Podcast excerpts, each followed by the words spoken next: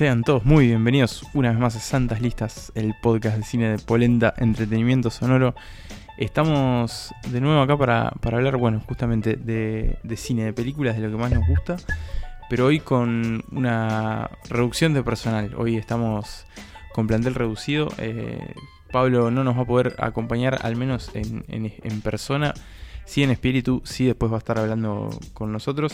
No en vivo. No en vivo, este, pero bueno, los que estamos, los que sí estamos acá, eh, somos quien les habla, Nicolás Tavares y mi camarada Emanuel Emma Bremerman. ¿Cómo estás, Nico? Hoy estamos mano a mano. Hay que decir la verdad. Hay que decir la verdad y es que nos dimos cuenta que en realidad ustedes eh, no nos escuchaban por Pablo. No, así claro. que uh, decidimos eh, cortarle las piernas y lo sacamos del podcast. sí, porque Ah, ya vimos que esto sí. rendía No, sin él, no, estaba, funcionaba. Este, No estaba aportando hubo un temita de plata ahí también. No, sí, no, se entonces quiso quedar con, con sí, los derechos. con bueno, vueltos y este, y Decidimos cortarlo. Así que bueno. En Pero- realidad decidimos penarlo. De- eh, Va a estar ausente dos capítulos. Exactamente, lo mandamos de, de penitencia o de licencia, según como lo quieran ver. Este, pero bueno, después volverá, prometemos que, que volverá para. Y va a tener unas pequeñas participaciones igual en este capítulo. Sí, sí, sí, no se, no se va del todo, no nos podemos sacar de encima del todo. eh, pero bueno, eh, por hoy somos nosotros las únicas voces que van a estar escuchando para hablar de, como ya ven ahí en el título, si, si lo leyeron, si no son de esos que apretan play sin, sin mirar. eh, para hablar de un actor que está teniendo un gran año, eh, que ha tenido unos cuantos estrenos importantes este año. Bueno, de hecho ahora hay una de sus películas eh, en la que no se le ve la cara, pero sí está su voz, que es Toy Story 4, eh, en cartel. Eh, bueno, este año también estrenó la tercera parte de, de John Wick, su trilogía, que quizás no es la más célebre de las que hizo, pero sí la Pero sí- más aclamada. Sí, sí, es la que también como medio que lo trajo de nuevo, ¿no? Es, es como Eh, la trilogía sí. que lo rescató de las profundidades de- del ostracismo. Sí, porque así como este viene siendo un gran año, en realidad viene teniendo un, un gran lustro, por decirlo de alguna forma. Ahí más o menos desde 2013-2014 empezó como a, a recuperar un, cierto prestigio. Era, es un actor que, que bueno, eh, que se lo criticaba bastante por su forma de, de actuar, esa cosa que, que es un Porque tipo bastante limitado. es mucha apático. Estamos hablando. ¿Lo mencionamos? ¿Mencionamos Nunca su nombre? mencionamos, Estamos hablando de Keanu Reeves. Keanu Reeves, del señor Keanu Reeves. Eh, pero bueno, eh, como eso, en los últimos años, a medida que, que en parte se fue conociendo también su historia personal, que es una historia bastante, Sí. bastante trágica, bastante dura, que incluye bueno, la muerte de su esposa, una, una hija que nació muerta, eh, Sí, bastante una hermana que estuvo gravemente enferma, eh, él que no- prácticamente no tiene relación con su padre, que es un tipo que terminó preso en un momento por vender drogas que fue recorriendo el mundo con su madre, que una mujer que también como Sí. que andaba con muchos hombres eh, ahí, ahí por ahí en la vuelta. Ha tenido una vida muy particular, incluso ya desde su nacimiento es como muy particular todo él, porque él es como una tremenda mezcla de, de, Sí. latitudes y nacionalidades, porque tiene ascendencia china, hawaiana, eh, inglesa, eh, no sé qué más tiene por ahí. la Portuguesa. Portuguesa. Tiene Nació en el Líbano. nació en el Líbano. Se crió en Canadá. Sí, o sea, es canadiense. O sea, tiene un millón de con- tipo cosas que le confluyen en él. Y de ahí también está un poco su aspecto, ¿no? Porque él tiene como una. Sí. Es como medio chinado, medio Sí, asiático. exactamente. y creo que- que de alguna manera esa cuestión, esa particularidad también, al menos al principio de su carrera, como que llamaba mucho la atención el rostro de él. Porque Sí. era muy extraño, muy particular las Sí, facciones sí. y eso. Este, y, y bueno, y un poco con eso, con, en los últimos años ha ido ganando un poco de reconocimiento. Es un tipo también que es muy conocido por, por su actitud fuera de cámara. Es un tipo muy sencillo, muy humilde, que te lo puedes cruzar en la calle, te lo puedes cru- cruzar sentado en una parada, sentado en un murito. O Eh, como esa gran foto que compartimos en Instagram, eh, descalzo, eh, barbudo, fumándose un pucho en. ¿dónde? ¿Sentado? ¿Dónde? Sentado en la ahí, vereda, en- ahí, no sí, sé. en estaba- una puerta, no sé dónde Sí, está. O sea, te lo podías confundir con un. indigente. con un pichi, sí, sí, se toma el subte, o sea, es un tipo muy muy sencillo que, que además estuvo por acá, por, por Uruguay. Eh, es una de las celebridades que nos han visitado. Como Glenn Close, la Como que le incomoda a Pablo. Exactamente, o, o bueno, John Penn, ¿no? Sean Penn, Eh, Colin Farrell. Colin, Colin Se Farrell. acuerda mucho de él en el vacilón. Sí, es verdad. Eh, y bueno, y un que estuvo por acá, estuvo caminando por, por Carrasco, por la Rambla, ahí por esa zona de, de Montevideo, que estuvo acá para el casamiento casamiento de un amigo, el casamiento del director de 47 Ronin. Que, le- que se dieron trabajo mutuamente en un momento. Exactamente. Película que protagonizó. Eh, bueno, el hombre se casaba con una uruguaya, justamente. Se casaron acá. Y bueno, y Keanu vino a Montevideo, estuvo en Punta del Este también. Eh, generó algunas historias bastante peculiares. Me gustaría leer eh, un- un- unos fragmentos de una nota del diario El Observador, que bueno, quizá como sepan, quizás no, que es donde trabajamos con, con Emanuel, tenemos acceso al archivo del diario y de ahí Ah, pescamos este, ajá. este texto que estuvimos repasando antes de este episodio y que en un momento cuenta que, eh, y esto lo, lo cito, varios cuidacoches no dudaron en hacerse su retrato. Como no manejaban inglés, una mujer que acompañaba a Reeves se tomaba el tiempo de traducir los diálogos mientras el actor escuchaba atentamente. Me imagino los cuidacoches que lo ven venir, lo reconocen sí. y se le empiezan a mandar. No, Debe haber maravilloso. sido una, una escena hermosa. Como esta otra que es cerca de las 14.30, Reeves entró a la estación de servicio ANCAP que se encuentra en la avenida Arocena. Está hablando de un recorrido con Arocena. Allí tomó una Coca-Cola de 600 centímetros cúbicos que cuesta unos 30 pesos. Y cuando fue a pagar sacó un billete de 1000 pesos. Acto que sorprendió a Gastón Aldama, el trabajador del local, quien a primera vista no reconoció al actor y de inmediato le preguntó en español si no contaba con algo más chico para pagar. Perdona, no tenés No nada más chico, me no matás. nada más Y chico, me Keanu matás. ahí como... Me mataste el cambio. Como vio que no hablaba español, en inglés le explicó que igual podía pagar en dólares. Reeves No, le dio dos dólares y le dijo, keep the change. Maravilloso. Hermoso, hermoso Keanu- Keanu postales de Uruguay. Keanu Reeves en Uruguay. Y al que estuvo con Keanu Reeves en Uruguay fue nuestro hoy corresponsal Pablo Starico. Exactamente. Que en, ese, en esos años él ya trabajaba, porque él es una persona antigua, él, Sí, él él- es él mucho ha vivido mucho, es, tiene una vida muy larga. Y es y- nuestro contacto con las celebridades también, ¿no? Claro, es el, es el hombre que, que tocó a Chris Pratt. Exactamente. Bueno, Y, un poco fuerte. de- y bueno, y bueno, nos va a contar en este pequeño audio de qué se trató ese encuentro con Keanu Reeves. Cuando Keanu Reeves vino a Uruguay, no era el Keanu que conocemos hoy. Sí es cierto que su llegada no dejaba de ser la, visita a una estrella de Hollywood, pero una que se creía venía un poco apagada. En uno de los momentos más paparazzi de, mi carrera periodística, me encontré esperando que Keanu saliera a una tienda de ropa en la avenida Arocena de Carrasco. Afuera también lo esperaban cuatro o cinco personas este, que querían sacarse una foto con Neo. Keanu salió, saludó, se sacó fotos y se prestó para unas pocas preguntas eh, de mi parte. Hablamos de los motivos de su visita, de lo mucho que le gustaba Uruguay y al final le pregunté, Keanu, ¿con qué te venís ahora? Eh, pero de una forma un poco más nerviosa y, y menos canchera. Dijo que estaba entusiasmado por dos cosas, me acuerdo. Una era por protagonizar una película de ciencia ficción que después descubriríamos era Passengers, que al final terminó teniendo a Chris Pratt como principal, otro amigo de Santas Listas, y que también recién había terminado de filmar una película donde se había dado el gusto de hacer eh, varias acrobacias y hasta un poco de kung fu. Esa película, aunque no lo sabíamos, era John Wick, que estaba meses de salir y de terminar una, para mí, verdad absoluta. Y es la siguiente. Keanu Reeves la rompe.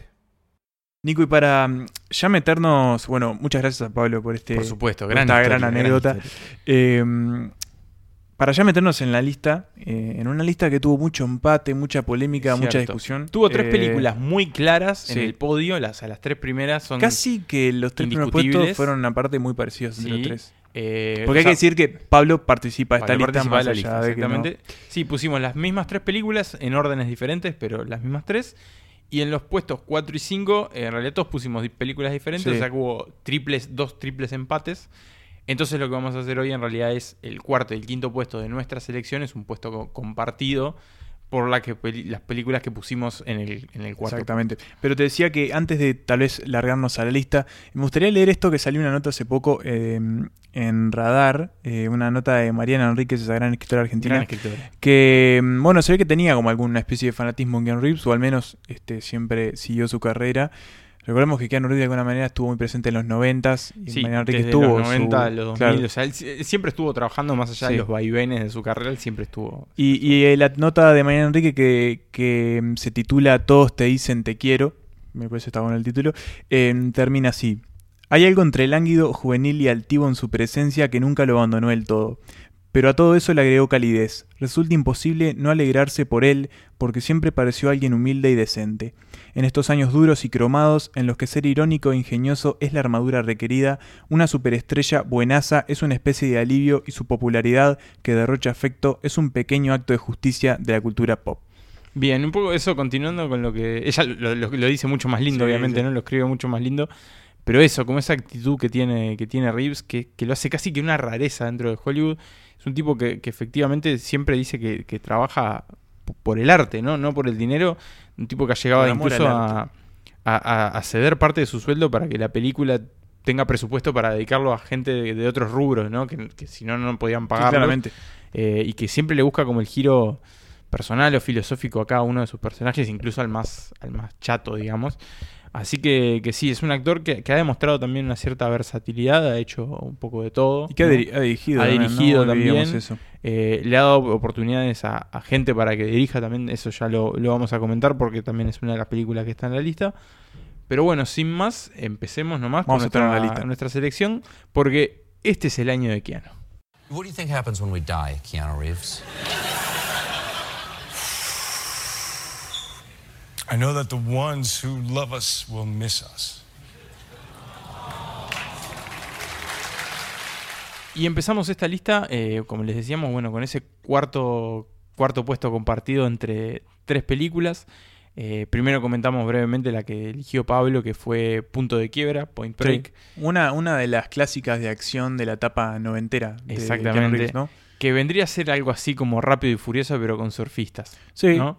Y Es era, un- claro, sí, sí. Es un agente del FBI que se infiltra en un grupo de criminales que además son deportistas extremos. eh, y Es rápido y furioso. Es no rápido y furioso eh, y usan máscaras de presidentes nada más como gran diferencia sí, los ladrones. Dirigida por Caitlin Bigelow. Exactamente, exactamente. se- Señora ganadora del Oscar. Señora ganadora del Oscar.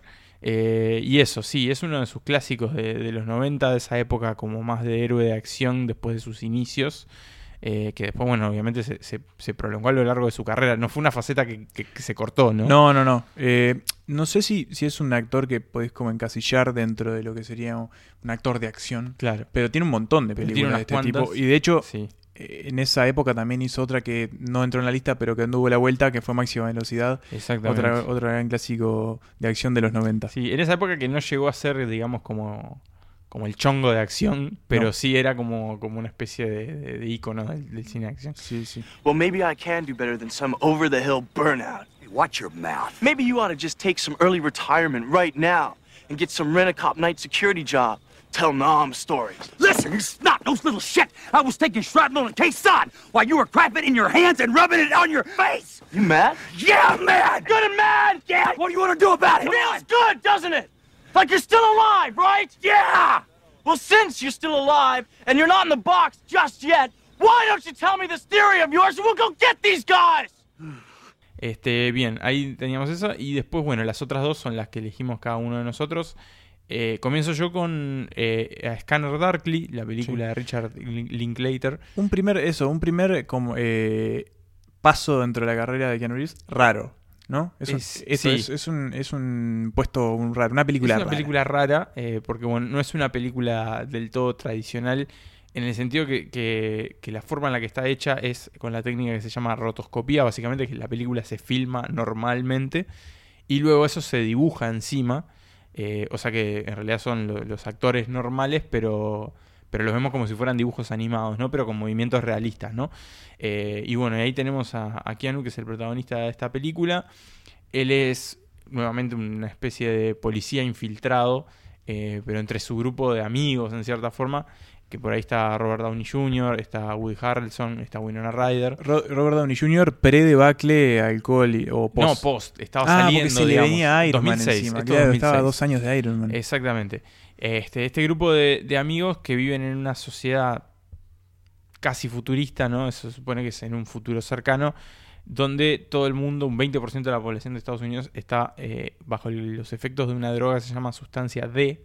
¿Mm? Es una sustancia muy adictiva y muy alucinógena, que, bueno, obviamente se consume por ese potencial de escape que permite. Pero obviamente la policía está muy preocupada por este tema e infiltran a- al personaje, a Bob Ar- Arctor, que es el nombre del personaje, eh, en este grupo, bueno, para, para definir, eh, para encontrarlos, porque Winona es la, la dealer, digamos, entonces quieren ver quién está por encima de ella. La cuestión es que en realidad eh, los amigos no saben que él es un policía infiltrado y la policía no sabe que él es un tipo infiltrado. De hecho, la policía no sabe quién es, quién es Bob Arctor porque estos policías usan unos trajes eh, que se les ponen por encima del cuerpo, son de cuerpo entero, digamos, que cambian sus facciones constantemente. Entonces ninguno del cuerpo Ah. conoce co- la cara del otro y solo se manejan con un nombre en clave, en su caso es eh, Fred. Este, entonces, bueno, ahí tenemos esta cuestión como policial, con esta sociedad casi distópica, con esta historia del grupo de amigos, de esta, de esta historia como media de... eh, Eso que en inglés se llama como los slackers, ¿no? Esta gente que no Sí. hace nada, que está todo el día en la casa drogándose y, y anda en la vuelta. Eh, y hay un mucho- vago. unos vagos, y hay mucho de paranoia también. Es como, como una cosa muy extraña, es una historia de Philip K. Dick, en realidad la, la original, que tiene esa cosa de, de la extrañeza. Eh, y la verdad que, que- que como película es muy, muy rara. Obviamente que es una película que no es difícil de seguir, es una historia Sí. completamente clásica, pero que tiene ese toque de, de extrañeza. Los dibujos también le dan como una cosa media etérea. Hay muchas alucinaciones e imágenes fuera de lo real. Entonces creo que si bien no es ni la mejor actuación de, de Keanu Reeves ni su mejor película, es un punto interesante su- dentro de su carrera porque se sale un poco de lo, de lo que ha- lo demás que ha ido que ha ido haciendo. Y justo ahí que lo agarró como en esa época posterior a Matrix, eh, pero previa como a este renacer. Eh, entonces quizá está un poco perdida, pero, pero creo que es una película que vale mucho la pena Y está, y, para ver ahí como... y está buena porque eso, ¿no? Tiene, muestra una faceta súper anómala para lo Sí, que es sí, eh, sí. el cine. Reeves, ¿no? Una película, primero dirigida por Linklater, un director que también sale un poco de su registro con esta película. Una historia de Philip K. Dick. eh, sí, hay una mezcla muy una linda animación ahí. muy extraña. Esta, es como un Este, combo que está sí, muy- es, es una rareza, pero es una rareza muy, muy interesante.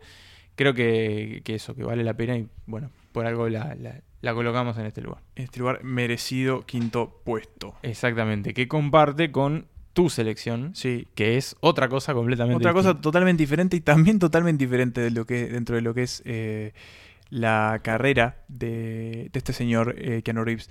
Something big is definitely going down in this house. This run-down, rubble-filled house. With its weed patch yard and cat box that never gets emptied. What a waste of a truly good house. So much could be done with it. A family and children could live here. It was designed for that. Such a waste. They ought to confiscate it and put it to better use. Bien, y como decíamos, ahora vamos a pasar a esta especie de cuarto puesto, pero quinto en realidad también, porque la comparte con la película de la que habló Nico recién, A Scanner Darkly. Y sí, vamos a hablar de una película muy eh, extraña también para la filmografía de Keanu Reeves, porque vamos a hablar de Drácula. Drácula de Bram Stoker, si seguimos eh, el nombre que tiene originalmente. Esta película de 1992, dirigida por Francis Ford Coppola, que incluso dentro de la filmografía de Coppola es extraña Es porque mm, medio que la hizo para zafar de una crisis un poco jodida económica que le tenía encima, que de hecho lo rescató y como que le volvió a dar un poco el prestigio que se le había diluido un poco en las últimas, o al menos en los últimos años de la década de los 80 y los principios de, de la década de los 90. Obviamente no hay mucho que decir de esta película porque me imagino que todo el mundo sabe de qué hablamos cuando hablamos de Drácula, ¿no? Sí, Estamos sí. hablando de el gran vampiro eh, de la literatura, eh, creado por Bram. Stoker, el irlandés en, la, de- en el siglo XIX. ¿Siglo XIX? Sí, siglo XIX es la, novela. Novela pistolar que, de hecho, recomiendo. Es una de las grandes novelas de terror de toda la historia. No lo digo yo, lo dice, Lo dice- eh, lo- el lo dicen los que contexto, lo- saben, lo ¿no? dice el contexto histórico. Eh, pero bueno, en esta, en esta película, Ken Reeves tiene un papel bastante fundamental, más allá que hasta se podría decir que es una película casi coral, porque hay un montón sí, de bueno. actores este, protagonistas. ¿Quién, entre quién ellos- es el Drácula ahí? Gary Oldman. Gary Oldman. Gary Oldman es el Drácula. Tenemos a, de nuevo, Winona Ryder como Mina Harker. Eh, tenemos a. No, me acu- no, no sé si no. Sí, es Anthony Hopkins, es Van Helsing. Van Helsing, del Doctor Van. Helsing.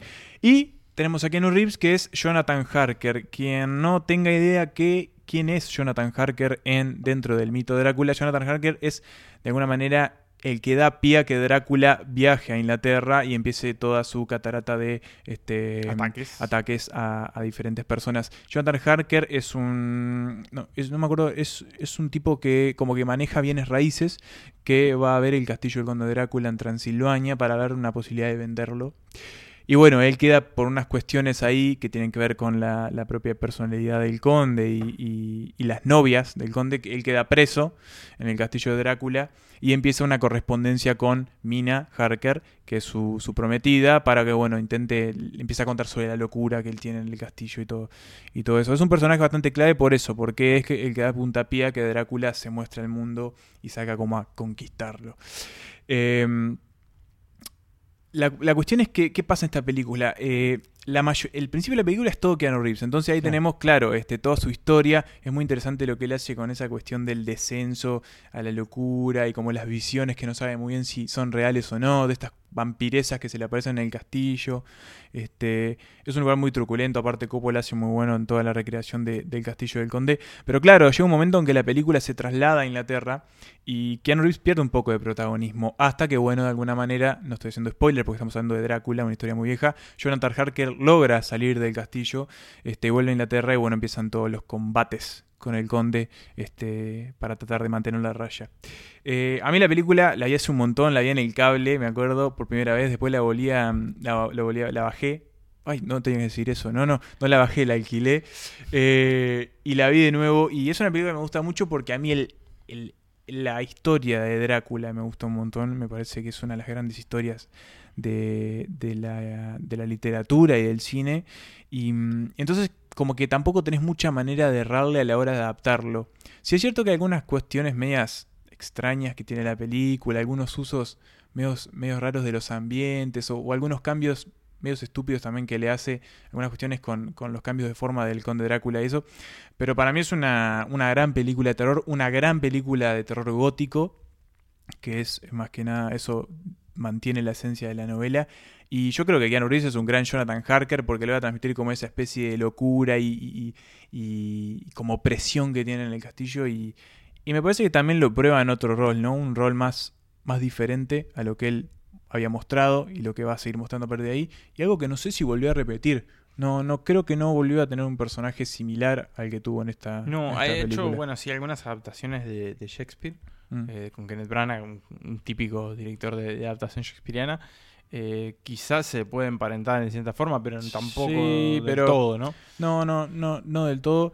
Pero, mm, pero bueno, si alguien no vio Drácula todavía, y yo creo que al terror hay que explorarlo como género, porque más allá de que a veces se pueda parecer que es un poco banal lo que presenta, es, es mucho más profundo de lo, de lo que parece. Y justamente esta película es, es un pilar, así como otra película de vampiros como, no sé, Nosferatu o las propias de Drácula de, de Christopher Lee. He's lost his greedy mind, poor chap. I want you to take over for his foreign client, this uh, rather eccentric Count Dracula. He's buying up property around London. Of course, sir. I'll attend to the Count. Thank you for your confidence. This is a great opportunity for you, Harker. But you'll have to leave uh, Transylvania immediately. Opportunities such as this come but once in a lifetime. Yes, of course, sir. If I may inquire, what in fact happened to Mr. Renfield in Transylvania? Nothing. Nothing. Personal problems. Close these transactions, and your future with this firm is assured. Bien, arrancamos el podio entonces, como, como decía antes de, de escuchar ahí a, a Jonathan Harker, con la película que, que impulsó esta especie de renacimiento que ha tenido la carrera de Keanu Reeves, que en realidad, como decíamos, nunca se fue, pero bueno, en cierta Sí. forma tuvo como una nueva valoración eh, a partir de esta película que se estrenó en 2014, que inició una trilogía que este año tuvo su tercera parte. Y que eh, fue muy taquillera, ¿no? que fue muy taquillera, que ha mantenido el nivel de calidad entre, la, entre las secuelas, que es algo poco habitual Sí, en, el- en el contexto norm- eh, del cine de más, más taquillero. Eh, y que bueno, que lo rescató también de nuevo como, como ícono del cine de acción. Eh, estamos hablando de John Wick, ¿no? Eh, este, este Juan Mecha, Juan como me recién me decías, este, Juan fuera Mecha, del aire. este personaje que, que, que interpreta a Keanu Reeves, que le da título a la, a la saga, eh, que sin embargo aquí se estrenó como John Wick sin control. Gran nombre. O sí, yo la, me acuerdo que la vi en Netflix. Está como Otro como Día para Matar. Otro día para matar. Sí, eh, ha tenido estos, estos varios títulos, pero bueno, dejémosla como John Wick, la historia de este ex, John Wick. ex asesino eh, de, la, de la mafia del bajo mundo, que se retiró porque encontró el amor, se casó, empezó una vida civil perfectamente normal, pero no, no dura lo bueno, su esposa muere de una enfermedad, Mm. él se queda solo, él se queda eh, bueno, lamentando su, su muerte, lógicamente. Muy cómodo igual, ¿eh? muy, bien financieramente. Muy, muy bien financieramente. Su, su esposa le regala de forma póstuma un perrito, una perrita en realidad, Daisy. El único el depositario. único recuerdo, digamos, que le queda de- físico. Eh, y un buen día se cruza con unos mafiosos rusos, un joven eh, hijo de, la- de un jefe de la mafia rusa, eh, que es eh, Tion, Tion Greyjoy, ¿verdad? Cierto que es Alfie Allen. Greyjoy, cierto. Se cruzan, Alfie Allen. Alfie Allen le gusta el auto de John Wick, John Wick le dice no te lo vendo, y estos muchachos van a su casa, le rompen en todo, le roban el auto, lo, lo cagan a trompadas al pobre John Wick, Y lo peor. de todo, matan a Daisy. ¿Qué hace John Wick? Se levanta al otro día, se cura las heridas y empieza la cacería. ¿No? Que bueno, básicamente es todo el resto de la película, que igualmente es una película que no es muy larga, No. y que durante casi media hora no tiene un tiro. Este, y bueno, y ahí empieza como esta cosa media rara, pero de ahí arranca esa carrera de venganza en una onda media Kill Bill. Sí, sí. Con, yo- con mucho tiro a la cabeza, mucho tiro. mucho tiro a la cabeza acertado. Acertado. Tipo, tira un tiro y. Este. Y A la donde frente, pone el ojo pone sí. la bala, así podemos Eh, donde pone el ojo. Sí, es como el chino recoba en el fútbol. Exactamente. Sí. El chino recoba de los tiros. El chino recoba de los asesinos. Eh, y bueno, este hombre que ahí, que, que la estaba pasando mal y que encuentra esta, esta venganza como camino para, para recuperar un poco el, el alma en el cuerpo, ¿no? Eh, este héroe conflictuado ahí que, que, bueno, que interpreta a Keanu.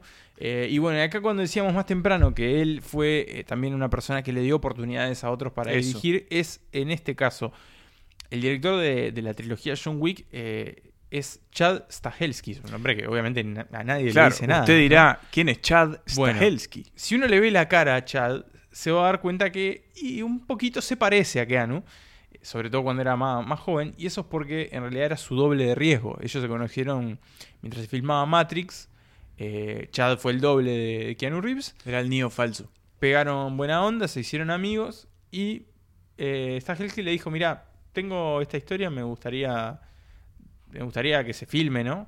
Y bueno, y Keanu le dijo, dirigí la voz, hacé la voz, yo te doy para adelante, yo te apoyo, yo te llevo a los estudios, yo te, te muestro, demuestro que esto, que esto va a andar. Y así arrancó la carrera de Chad Stahelski como director a iniciativa de Keanu Reeves, que bueno, terminó siendo el protagonista también de, de la historia. O sea, digamos que, que el éxito fue para, lo- para los dos, ¿no? Le funcionó bien la Cuando jugada. las intenciones son buenas, todos ganan. Exactamente. Y bueno, y acá tenemos esta, esta gran, gran trilogía de acción. Eh, Pablo, por ejemplo, ponía compartido el puesto con, Sí. el puest- con la segunda parte. eh, que bueno, yo al menos no, no he visto, pero No, sé que es una película que también ha sido muy bien recibida, igual que la tercera parte. Creo que la tercera parte, por lo que he visto, es la mejor. Es la mejor. Por lo este, que dice la gente que sabe, ¿verdad? bien. Como siempre. Pero bueno, ya en esa primera parte ya muestra que es una película de acción que tiene este tono clásico, ¿no? De, Mm. de los tiroteos, las explosiones, las peleas cuerpo a cuerpo.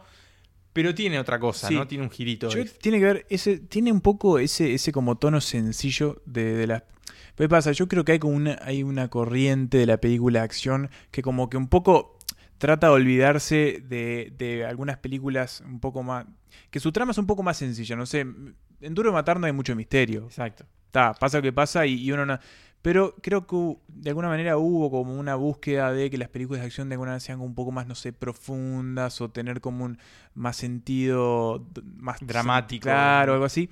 Y acá no, acá es tipo, bueno, lo que pasa es esto y pasa y por esto pasa tal cosa, es una historia de venganza y no tiene muchas lecturas más. Y creo que eso es bueno, es bueno porque se aferra a lo que es y así le ha ido bien. Y creo también que apela mucho a esta, este tipo de violencia exacerbada que hemos visto en algunas películas recientes. No sé, pienso en Atomic Blonde, la de. Charlize Theron, es, muy, es como la John Wick femenina, Sí, ella. sí. O me acuerdo, por ejemplo, la violencia en Kingsman. Es, ahí va, sí, es como ese estilo cosa de violencia, es como, Es es como muy, muy cruda, muy gráfica, pero estilizada pero al muy tiempo, estilizada sí. al mismo tiempo, con planos muy cuidados. Sí, que, la fotografía mm, siempre es muy buena. Sí, Es como una especie de violencia muy exacerbada y muy, muy cuidada del, sí, del punto de mucho vista juego de luces y, por ejemplo, también, bueno, es una... Por ahí uno cuando piensa en escenas de acción, piensa como en el corte rápido, ¿no? En Sí. mucho plano rápido, la cámara que se sacude, las luces, las explosiones. Y acá en realidad es todo mucho más fluido, mucho más... Más, Sí, más, sí, sí. más japonés, ¿no? Es una cosa media, media samurái ahí, ahí también que hay también en el personaje. Este, y creo que bueno, también por eso ha sido una película que funcionó muy bien porque sacó un poco del, de, lo, de los estereotipos del cine de acción. Del más- cine de acción, sí, lo, revit- lo revitalizó mucho en los últimos años esta, esta trilogía. Así que bueno, bien por Keanu, bien por Chad también, este que ahora va, va a poder darle de comer a los hijos. Eh, y bueno, no sé, nos queda escuchar tiros, supongo. Y sí, alguna- no, hay, hay un buen monólogo de, de Keanu cuando lo tienen, en un momento lo tienen capturado, eh, que le plantean, bueno, ¿volviste o no volviste a, a- a tu trabajo? Eh, creo que esa es una gran parte de la película, es una parte que, que Keanu suelta, suelta los gritos, que Vamos. es algo que no le vemos muy seguido. No, es usualmente es muy, muy Y, y bueno, aplacado. por eso quiero, quiero pedirle acá al, al, al DJ que ponga eso. died, I lost everything. Until that dog arrived on my doorstep. A final gift from my wife. In that moment, I received some semblance of An opportunity to grieve unalone. And your son took that from me. Stole that from me. Killed that from me! People keep asking if I'm back, and I haven't really had an answer. But now, yeah, I'm thinking I'm back. So you can either hand over your son, or you can die screaming alongside him! Bueno, bien, y si hablamos de mm, cosas diferentes en este ranking, ahora volvemos a cambiar de tono totalmente para hablar de una película muy pequeña, muy desde el punto de vista comercial muy también muy, Muy pequeña independiente, también. muy pequeña. Y que también es muy extraña en la carrera de Keanu Reeves, porque no tiene mucho que ver con todo lo que hizo después ni antes. Y estamos hablando de eh, My Own Private Idaho, o Nico, ¿cómo era que se llama en Mi español? mundo privado. Mi mundo porque, privado. Si me permitís la, la Sí, sí, explicación no. antes que sigas contando más sobre la peli, viene de una canción de, lo- de la banda B-52, gran banda, que se llama My Own Private Idaho. No tengo el placer Eh, son los, los que hacen rock, eh, Rock Shack, esa canción. Ah, Eh, exacto. Y es una canción que se llama My Own Private Idaho, que es, es una frase que se usa en cierta forma en Estados Unidos, eh, porque el estado de Idaho es uno de los 50 estados, es célebre por sus cultivos de papas. ¿no? Sí. Es el, el de hecho estado de lo, las lo papas. mencionan. Eh, y estar como en tu propio Idaho sería estar como en tu propia papa, ¿no? Eh, eso, vivir como en la tuya, vivir como en tu mundito. Ah, estar como, como encerrado bajo del termo tierra, algo así. Vivir adentro del termo, exactamente. eh, y viene, viene por ahí que, bueno, algo tiene que ver con la- Ay, ahora todo tiene sentido. Porque, ¿qué les digo? Sí, que, bueno, esta película es, hay que decirlo, es del director Gus Van Sant, eh, conocido por este eh, Will Good Hunting, no, Good, Good Will, Will Hunting, Hunting. o también, no me acuerdo cómo se llama en español, eh, o Elephant también, al menos Sí. esas son algunas de las que he visto yo. Eh, y es una película que se estrenó en 1991, o sea que tenemos a un Keanu Reeves muy jovencito muy también, jovencito ¿no? Y con una carrera incipiente, ¿no? Sí. Sí, que también e- era raro porque si te pones a pensar, esta película la hizo al mismo tiempo que, que Máxima Velocidad. Eh, ¿O que Máxima es un Break? poco posterior. Son un poco posteriores.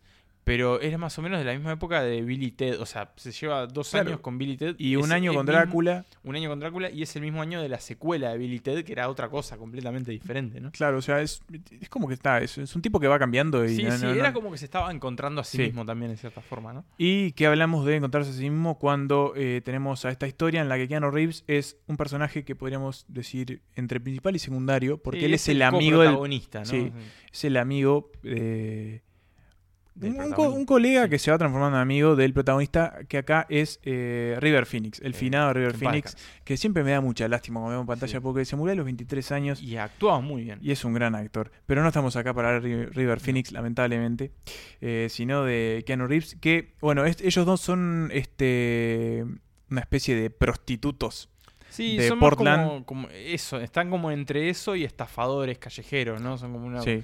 Vividores callejeros, una cosa así. Que, bueno, nada, se dedican a, a subsistir en las calles y buscarse un poco la vida en, en esos ámbitos, ámbitos muy duros y muy crudos a veces, muy divertidos y, y entretenidos Cuando eh, las salvajes cuando, cuando todo anda bien. Keanu Reeves es, tiene un- una posición bastante particular en este grupo de, de descastados, porque él es el heredero de un millonario, de un... Sí, del alcalde de Portland, ¿no? La- Exactamente.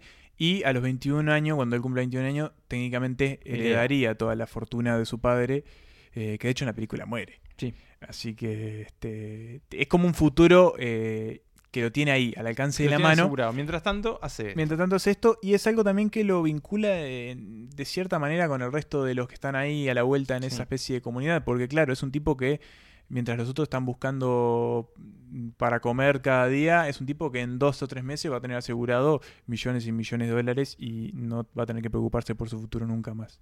Pero la cuestión es que él es como muy leal al personaje de River Phoenix y lo va a acompañar en una búsqueda de la madre de este, de este personaje que además tiene la particularidad de que tiene narcolepsia, entonces se duerme, tiene como ataques de sueño permanentemente y él es el, Keanu Reeves es el encargado, el personaje Keanu Reeves, De es el encargado de, bueno, tratar de que no se duerma al medio de una calle y lo atropelle un camión, por ejemplo.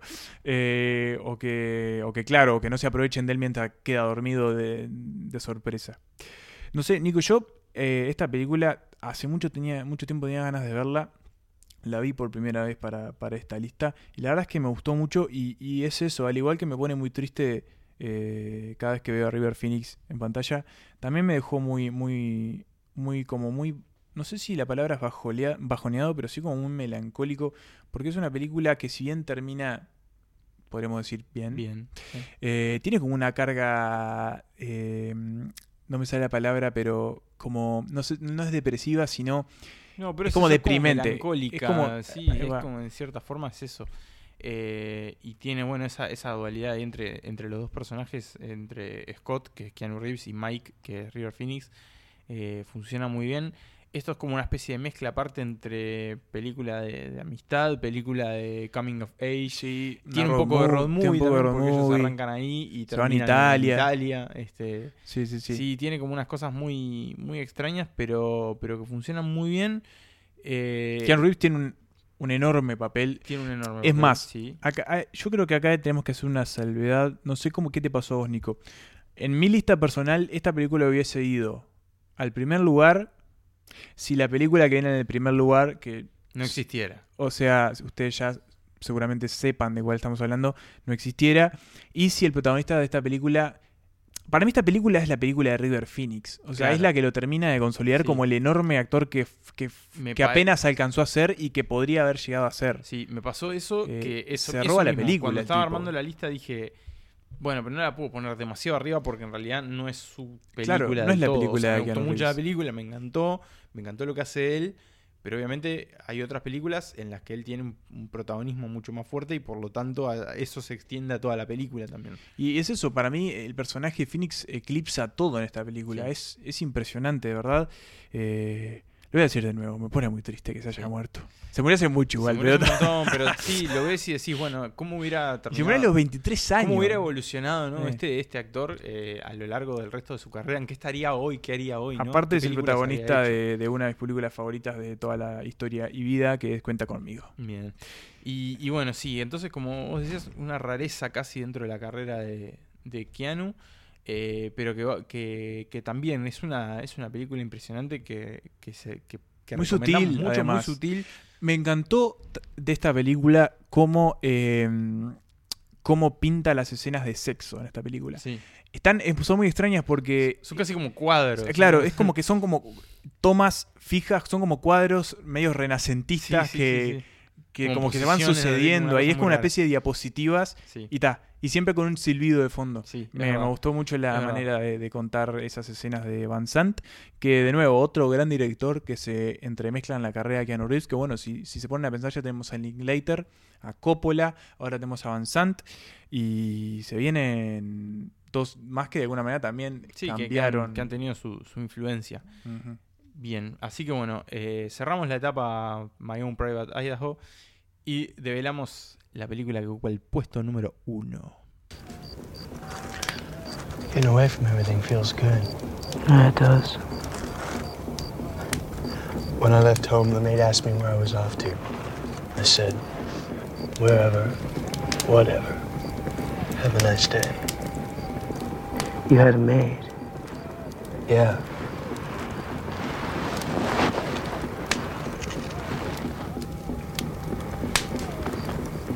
Had a normal family and a good upbringing, then I would have been a well adjusted person. Depends on what you call normal. Llegamos al final de la lista de Keanu Reeves. Y bueno, sí, en el puesto número uno está eh, la que seguramente es su película más conocida. Una película que fue revolucionaria en su momento, que cambió bastante del, del cine, del cine de acción, que, que dejó escenas memorables, que dejó meme, o sea, lo que hoy diríamos memes.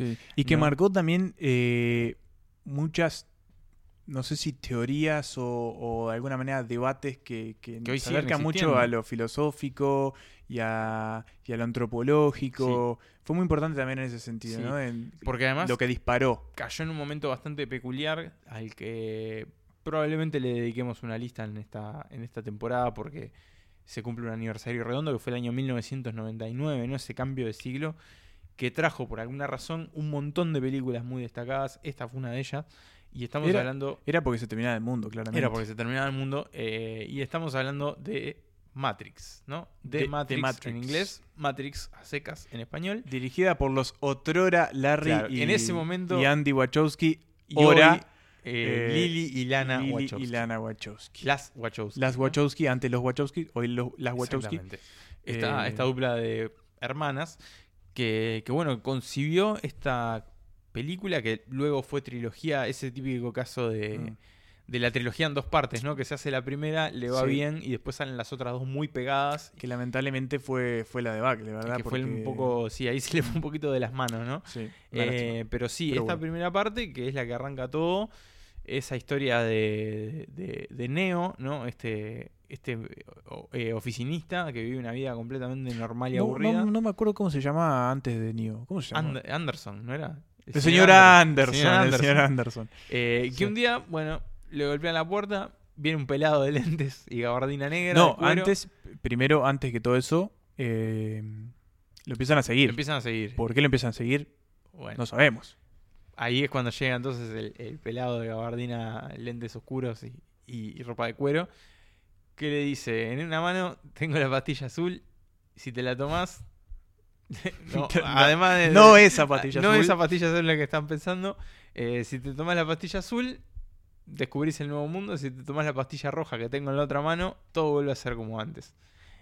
Y bueno, y ahí eh, el señor Anderson elige la cambia. pastilla azul, su vida cambia, se convierte en Neo. ¿Quién es Neo? El elegido. El Mesías. El Mesías, el hombre que salvará a la humanidad de las máquinas que se quieren eh, que quieren matar a los pocos humanos que cree que existen, porque en realidad estamos siendo engañados, vivimos engañados, vivimos en la Vivimos Matrix. en la Matrix. Es una especie de gran simulación mundial que nos hace creer que vivimos en el 1999, pero en realidad estamos en el 3999, creo que era algo así. Un mundo futurista donde las máquinas dominan y tienen a los humanos eh, como cosechados, digamos, para Sí, sí. por recursos. Este, y bueno, justamente Neo es este hombre que viene a, a salvar el mundo. Y en el medio de todo eso hay que detener a la gente Smith, Claro. que es como la encarnación física de Hugo la Matrix. Weaving. Hugo Weaving, eh, este hombre bueno que, que- que controla, que, que funciona casi como el- la patrulla de, de la Matrix Sí. y que quiere detener a Neo y sus aliados, que bueno, que buscan también como este despertar del mundo, ¿no? Que, que la Sí. gente se dé cuenta que vive en la Matrix. Es muy... Y bueno, creo que no precisamos contar mucho más porque creo que pasó algo particular, no sé, Nico, cómo... Yo me acuerdo que la, la primera no, obviamente por un tema de edad, no llegué, no llegué a verla en el cine, tenía cinco años. Claro. sí. Eh, Yo vi la- pero sí me acuerdo que vi las dos, en la dos siguiente en el cine, porque la primera me había impactado mucho, la vi muy chico, era una película que pasaba mucho en el cable y Sí. había y estaba muy presente en las conversaciones de los adultos. Y en la cultura pop también, ¿no? Porque era esa, esa fue una película, fue un éxito instantáneo y que fue innovador y que metió mucha cosa en como escenas también, ¿no? Eh, la más recordada, Neo echándose las hacia atrás para balas. evitar las balas con el, el tiempo. Pero la balas grulla de lento. Trinity también. La grulla de Trinity, esquivate esto, Sí. la escena de las pastillas. Incluso cosas que después vinieron en las secuelas, tipo los gemelos, aquellos que se que eran como especie de nebulosas. Sí, también exactamente. Bueno, la gente Smith, Mm. obviamente. El tema de la ropa negra, los lentes. Sí. Esa cosa de vivimos conectados, vivimos en un mundo que no existe. Claramente caló muy hondo en, en, en la sociedad del 99 esa cuestión de vivimos engañados, estamos... Aparte, si te pones a pensar, era un momento en que de alguna manera el mundo se, se quebró en el sentido de que fue- en esa época fue cuando la tecnología de verdad empezó a avanzar Sí, a pasos muy rápidos. Internet masificándose, computadoras, bueno, que ya eran un poco más, más habituales, pero también masificándose. Entonces, claramente, todo, todos esos debates y preguntas de, bueno, ¿realmente vivimos algo que existe o somos presa a una simulación Claro. de una inteligencia más avanzada? Eran un montón de, de cuestiones que tal vez para algunos también les... del fin del mundo, ¿no? También, eh, cuestiones que tal vez para algunos les parezcan totalmente descabelladas y estúpidas, otros las creen muy fervorosamente Claro. y otros, dos por tres, se despiertan de noche pensando, ¿y qué pasará si esto? Pero, mm, pero sí, no cabe duda que, que Matrix influyó un montón. Y también influyó un montón en la carrera de, de, de Keanu Sí, Reeves claro. porque un montón de gente lo conoció acá. Sí, obviamente eh, no deja de ser el de Matrix, ¿no?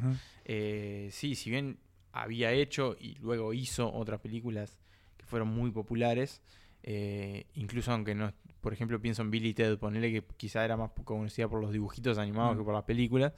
Eh, pero sí, él ya era un actor muy, muy respetado, pero hace esta película y se convierte en una cara que estaba en todos lados.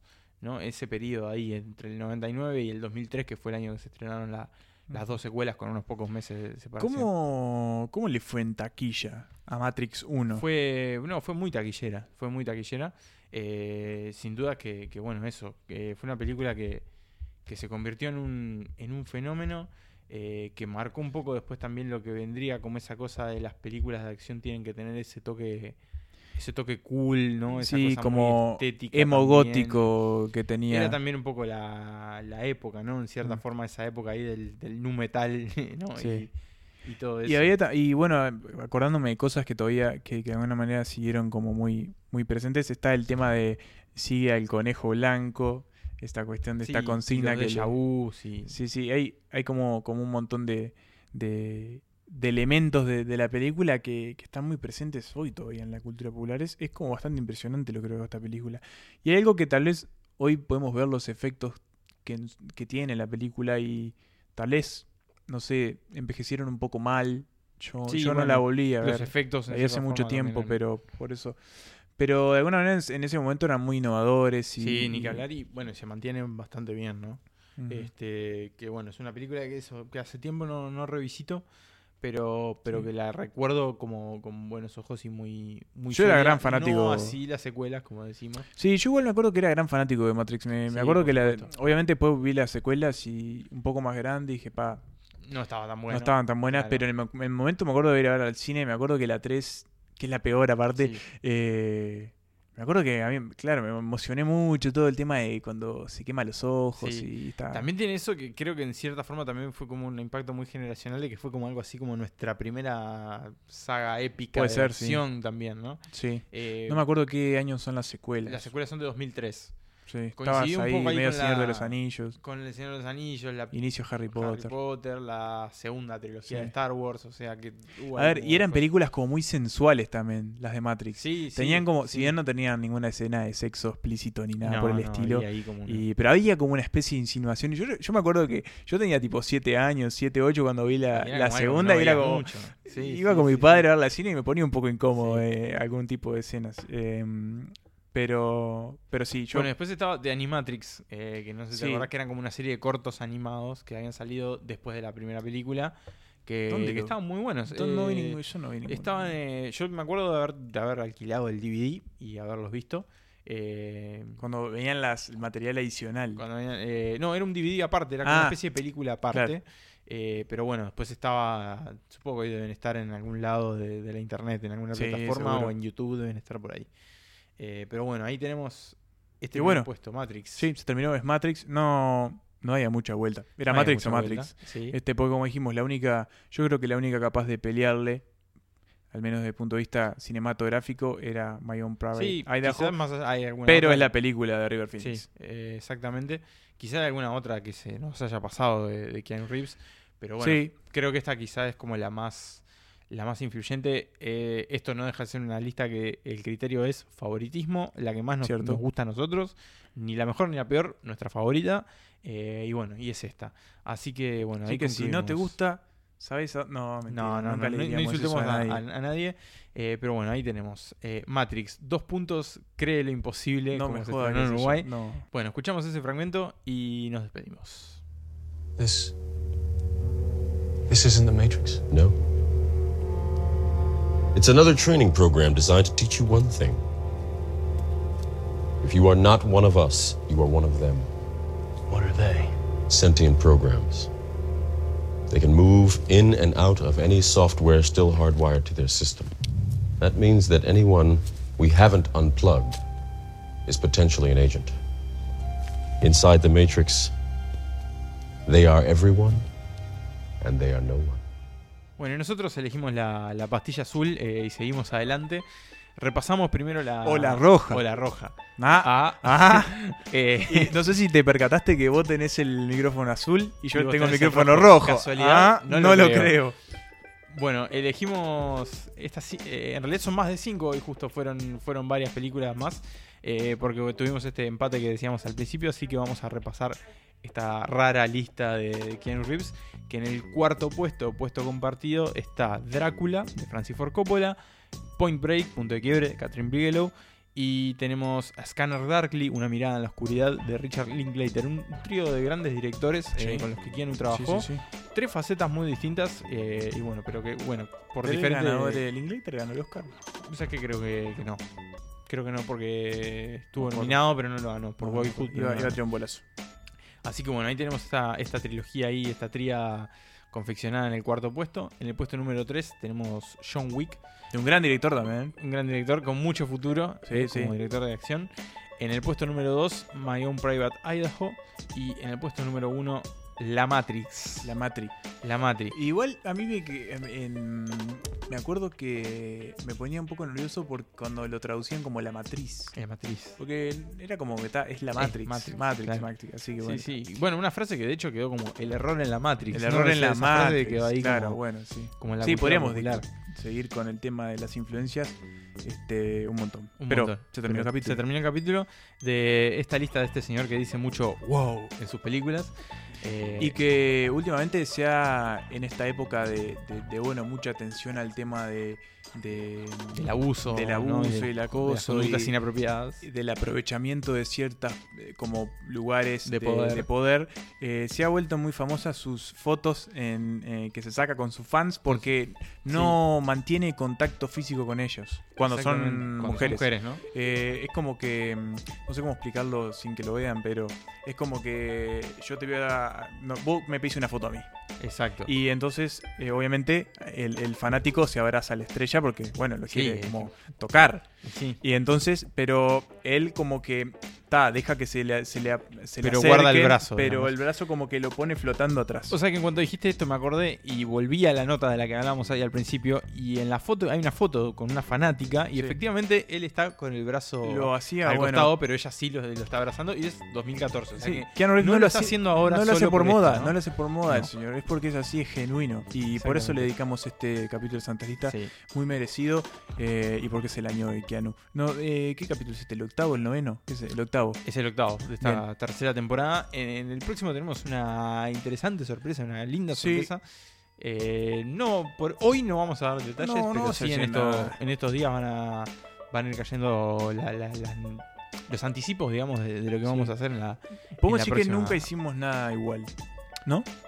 Eh, no, no, no, no, no. Sí hemos hecho lo que vamos a Dudas. hacer, Es- pero no así. Es como, claro. Sí, Lo hemos va. hecho de otra forma también, Sí. ¿no? Y con, otra, con otra, en otro tipo de contexto. Así que, bueno, estén atentos que se viene una, una linda sorpresita en Santas Listas. Eh, pero bueno, hoy estuvimos hablando de Keanu, hoy estuvimos hablando de, de este actor que, bueno, que, que se ha ganado un poco el corazón de internet y de, del mu- de- de los fanáticos del cine. Con una carrera muy variada, muy diversa eh, y que ha sido muy exitosa también. Así que bueno, le deseamos lo mejor a Sí, Keanu. le deseamos lo mejor a Keanu y le deseamos lo mejor a Pablo, que no nos Efectivamente. acompañar porque obviamente no, no, no le echamos porque su aporte es invaluable no. para este Pero bueno, no siempre todos podemos estar, tenemos vida fuera de este podcast. Sí, sobre todo él tiene mucha vida allá en Francia Muy- también. sí, está disfrutando el verano, está pasándola muy bien. que Dentro de un tiempo igual lo vamos a tener por acá de vuelta, así que ahí, ahí ya lo vamos a, a justiciar cuando venga. Sí. Así que bueno, Emma, ha sido un gusto como siempre. Ha sido un gusto estar con vos y con Keanu en este podcast.